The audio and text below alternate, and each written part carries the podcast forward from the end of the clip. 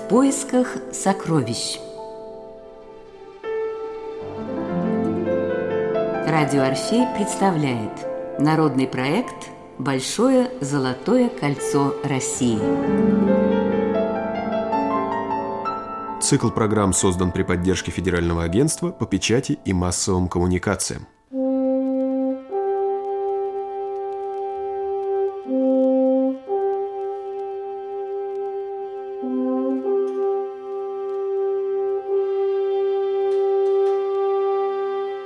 И камни рассказали.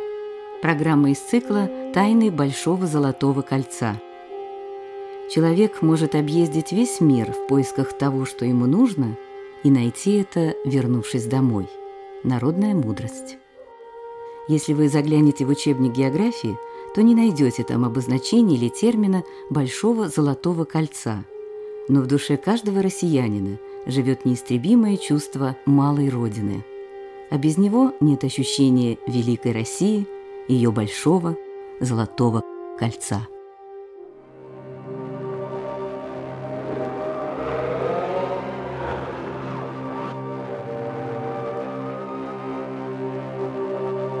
Болгарский заповедник. Здесь, у слияния Волги и Камы, когда-то располагался город Болгар столица крупного средневекового государства Волжская Болгария. Сюда вели судоходные пути, здесь сходились дороги одиноких путников и бесчисленных караванов. Пять столетий подряд этот город определял судьбы народов Поволжья, Приуралья, Золотой Орды.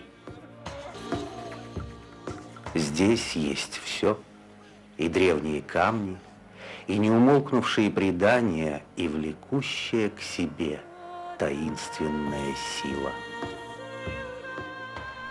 Когда я, автор программы Николай Рыбинский, отправился из столицы Татарстана Казани на юг, вниз по Волге, то километров за сто, минуя промышленные пейзажи, поселки, вдруг справа на высоком берегу мне открылась изумительная по красоте панорама с белокаменными сооружениями. Это и есть Государственный историко-архивный музей-заповедник «Болгар». 60-х годов 19 столетия здесь начались археологические раскопки, изучение памятников древнего зодчества. Среди исследователей имена Тазенгаузена, Радлова, Худякова, Шпилевского и по сей день продолжаются изыскания ученых-археологов, историков. Один из них – Андрей Николаевич Фасхуддинов. Здесь начать нужно с момента прихода ранних булгар сюда, на Волгу. Но еще более ранняя история. Возникновение при Азове и Низовье Дона а, государства Великой Болгарии. Болгары были тюркоязычным народом, которые создали собственное государство. Кубрат-хан, правитель э, Великой Болгарии, создатель этого государства, остался как известный полководец, государственный деятель. После смерти Кубрат-хана в результате внутренних раздоров и под ударами хазар, другого тюркоязычного народа, Великая Болгария распадается. Начинается этап переселения болгар, примерно 7 век. Часть болгар ушла на Дунай, где в союзе с местными славянскими племенами более организованные болгары, малочисленные, способствовали этому объединению. Вот такой политический союз возникает под э, влиянием Византии, который стремился контролировать тогда Балканский полуостров. В борьбе с византийцами возникает объединение болгар и славян. Во главе болгар был хан Аспарух. Он и становится первым государем, то есть создатель новой династии. Ну а затем, э, прошествие веков, малочисленные болгары были ассимилированы славянами, то есть ныне народ болгары – это славянский народ, но историю своего имени, историю своей государственности идет от того давнего союза, который был между тюрками и славянами. Вот отсюда и имя болгары, сохранившееся до сих пор. А те болгары, которые пошли сюда, на север, на Среднюю Волгу, а, они поселились здесь, а, ведя первоначально кочевой образ жизни. Хотя некоторые исследователи отмечают, среди них э, присутствовали группы оседлого населения, но в основном все-таки были кочевники. И отсюда как раз и переходит этот этап переселения. Стало тяжело жить на одной территории, они легко перекочевали на другую. А здесь, на Средней Волге, в общем-то, богатая почва, э, множество рек э, способствовало тому, что э, постепенно болгары переходят от кочевого образа жизни к оседлому, то есть возникает земледелие. А раз появляется земледелие, значит появляется селение, затем и города, государственные объединения. Но а 9-10 век Это здесь уже происходит формирование единого государства Волжско-Камской Булгарии. Ну, Булгар, Болгар – это, в общем-то, такая традиция возникла, что город чаще всего чего называют Болгаром, а государство Булгарии сложилась такая традиция. Болгар – слово тюркское, и транскрипции его разнообразны. В болгарском, славянском языке э, правописание болгар пишется «Булгарий», твердый знак идет. К сказанному Андреем Николаевичем Фасхудиновым стоит добавить, те булгары, что переселились на придунайские земли и север Балканского полуострова, впоследствии приняли христианскую веру православия, а их собратья, пришедшие на берега Волги, – ислам – вот как это было. В 922 году по просьбе булгарского князя к булгарам прибыло посольство от багдадского халифа, в составе которого был секретарь Ибн Фадлан. Он оставил о своем путешествии исторические записки. Благодаря именно этим запискам мы знаем подробности тех событий.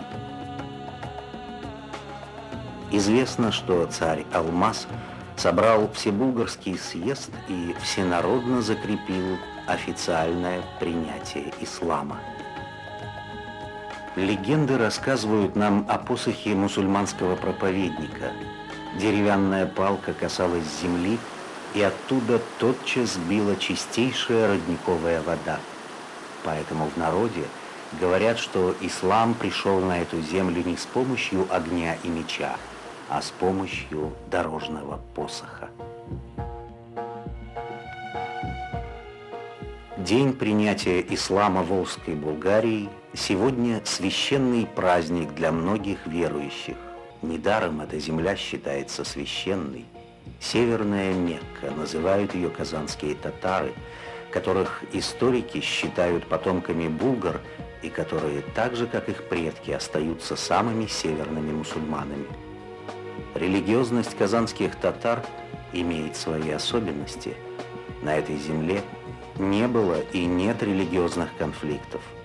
Многие специалисты считают, что именно здесь, в Татарстане, ислам как нигде соответствует своему истинному предназначению – нести мир. Еще в начале X века Болгар чеканит собственную монету – и становится центром международной и местной торговли. Здесь пролегал Великий Волжский путь, и корабли, груженные товаром со всего света, держали путь именно сюда. На булгарских базарах можно было встретить купцов из Нижнего Поволжья, Ирана, Хорезма, Крыма, Руси, западных стран. Город имел богатейшие ремесленные традиции – Раскопки показали, что здесь было множество гончарных мастерских. И снова мы слушаем рассказ историка Андрея Николаевича Фасхуддинова. Первоначально город возник, видимо, как замок одного из э, булгарских правителей. Версий тоже очень много. Был ли э, Булгар первой столицей государства, или же Беляр, еще один известный волгарский город до монгольского времени. Варианты, версии, предположения. Но мы точно можем сказать, что домонгольский город здесь был. И об этом свидетельствуют и находки археологов. Но он был очень невелик по размерам и больше напоминал действительно замок феодала. Именно вот где мы сейчас с вами находимся, это самая старая часть города. Площадь его максимально достигала в домонгольский период 24 гектара. Имелся посад ремесленный. И здесь, в центральной части, располагался, скорее всего, и замок самого феодала. Но в домонгольский период один из крупнейших городов в Булгарии был э, Беляр. Вот его население достигало до 100 тысяч. Это был гигантский город, имевший три оборонительных системы, вот, но однако это его не спасло от монгол, так же, как и Болгар. Здесь нужно упомянуть еще несколько городов Булгарии. Кашан, Чалы, Кермень, Алабуга. А по рекам Казанки, Вятки, Ками булгары проникали в более отдаленные земли, населенные финно-угорами. Но мы продолжим рассказ о столице древней Булгарии – Болгаре. В XIV веке болгарские металлурги первыми в Восточной Европе освоили чугунно-литейное производство. О высоком уровне городского благоустройства говорит тот факт, что здесь существовала система водопровода и были распространены общественные бани. Так же, как на всем Востоке, в Булгарии баня не являлась местом только лишь для мытья тела. Это был скорее клуб по интересам. Здесь обсуждались политические проблемы, велись неспешные философские беседы, декламировались поэмы. Если же говорить о культуре Болгара, город выдвинул целую плеяду ученых, богословов, писателей, известных на всем мусульманском Востоке и оказавших значительное влияние на культуру исламского мира в целом. Поэма Кулгали «Кысса и Юсуф» и сегодня известна как классика татарской литературы.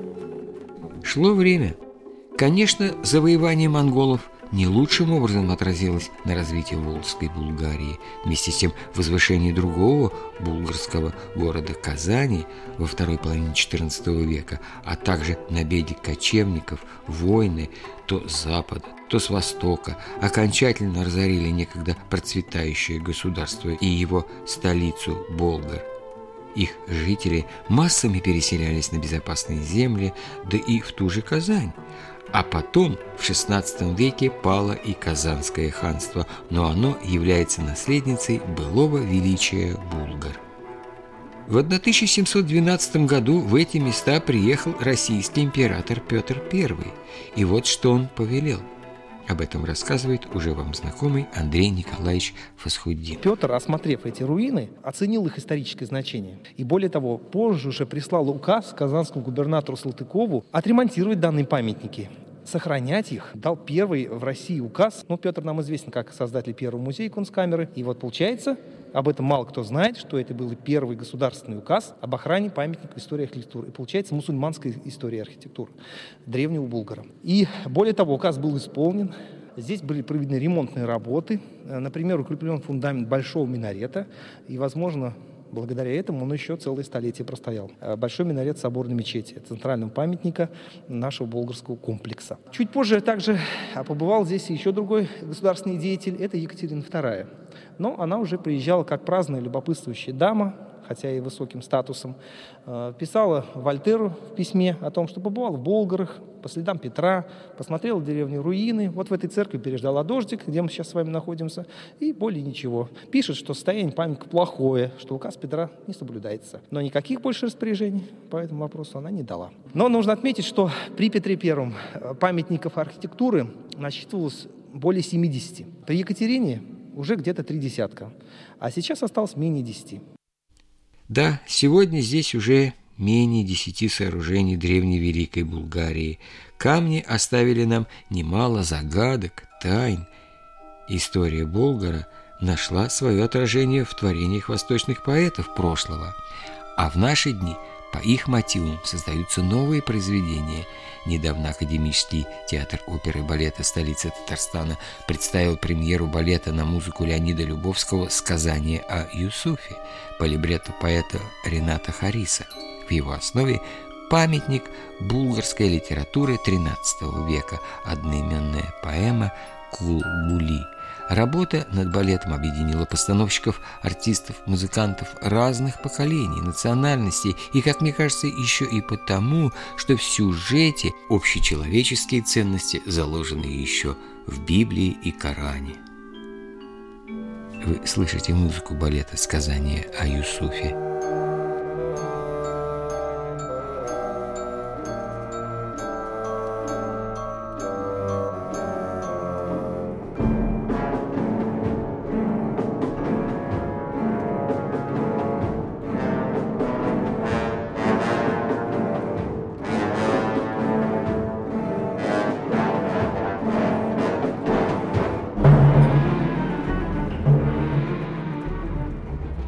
Созданный в 1969 году музей-заповедник под открытым небом Болгар – уникальный центр древней культуры, религии и истории. Сюда ежегодно съезжаются тысячи паломников. Сегодня музей содержится в надлежащем виде, но что с ним будет завтра, если мы сейчас перестанем думать и заботиться о его будущем? И все-таки Ученые считают, что мы знаем о Болгаре далеко не все. Наше знание о нем можно сравнить с бусинами драгоценного ожерелья, собрать которое нам еще предстоит. А пока мы можем вновь прийти на территорию, где когда-то располагался великий город, и унестись в прошлое, представить городские улицы, услышать давно умолкнувшие голоса и, дав волю воображению, увидеть тех, кто ходил по этой земле много-много веков назад.